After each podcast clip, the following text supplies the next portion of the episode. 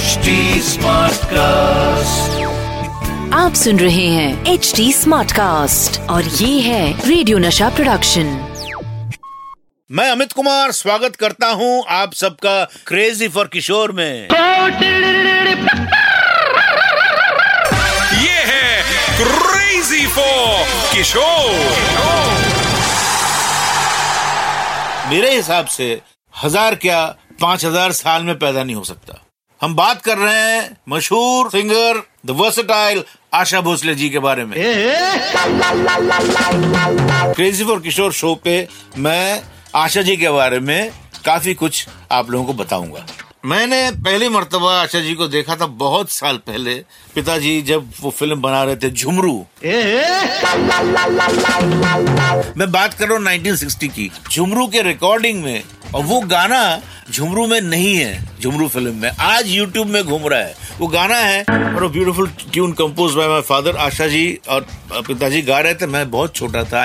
I was only ten years old anyway उसके बाद पिताजी ने जब दूर गगन की छाव में लॉन्च किया, उसमें दो गाना आशा जी से गवाया फिर जब मैं 1970s में मुंबई में आके जब गाना शुरू किया, मैं 20 साल का था। शनमुखानंद हॉल में पिताजी ने मुझे इंट्रोड्यूस किया एंड आई स्टार्टेड सिंगिंग तो उस दरमियान मेरे कैरियर में मुझे याद है 1973, 73, 74 में मैंने आशा जी के साथ एक डुएट गाया था। वो फ़िल्म का नाम था ज़िंदगी और तूफ़ान लक्ष्मीकांत प्यारेलाल का संगीत था वो। That time I sang the song the first duet was with Asha ji outside my father's camp वो गाना था मैं भी तो अकेला हूँ तू भी तो अकेली है चल भाग चले दोनों। मौसम भी आवारा है। मैंने उनके साथ डुएट्स बहुत सारे डुएट्स गाए। बातों बातों फ़िल्म में। This very very popular song Asha ji के साथ। मैं बात करता हूँ about Asha ji energy on stage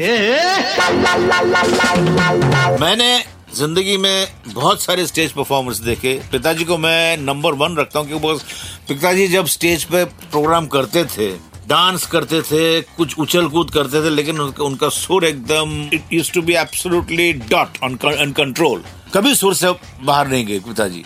उसके बाद अगर मैंने किसी परफॉर्मर को देखा है स्टेज पर जो कि स्टेज को हिला दे दैट वॉज़ आशा जी। मुझे मौका भी मिला 90s में उनके साथ काफ़ी शोज़ करने the way she use to perform मैं उनको देखता था विंग्स से खड़े होकर मैं देखता था, ये तो she is the female Kishore Kumar. The way she converses with the audience this is Asha ji. Just imagine the whole show was Asha Bhosle with Amit Kumar. मैं तो उनके सामने पैदा हुआ हूँ, कुछ भी नहीं, उनके नाखून बराबर भी नहीं और वो मुझे इम्पोर्टेंस देते थे, मुझे बोलते थे, नहीं, तेरे साथ शो करने में मुझे बड़ा मज़ा आता है, मुझे दादा याद आते हैं। तो ये बहुत बड़ा कॉम्प्लीमेंट है मेरे लिए।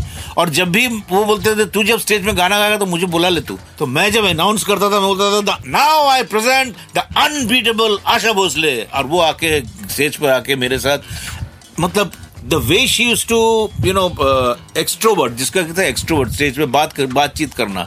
और फिर हम दोनों मिलके डुएट्स गाते थे। सबसे ज़्यादा डुएट जिस पर तालियाँ मिलती थी, वो गाना था, पाँच रुपया बारह आना। ये सब गाना हम स्टेज पर सुनाते थे।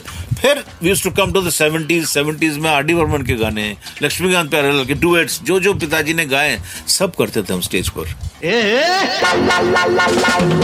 देखिए आशा जी और मैं और बाबा ने एक फ़िल्म में गाना गाया था जो कि बहुत पॉपुलर हुआ था। फ़िल्म का नाम था कस्मे वादे उसमें वो गाना था आती रहेंगी बहारे जाती रहेंगी बहारे।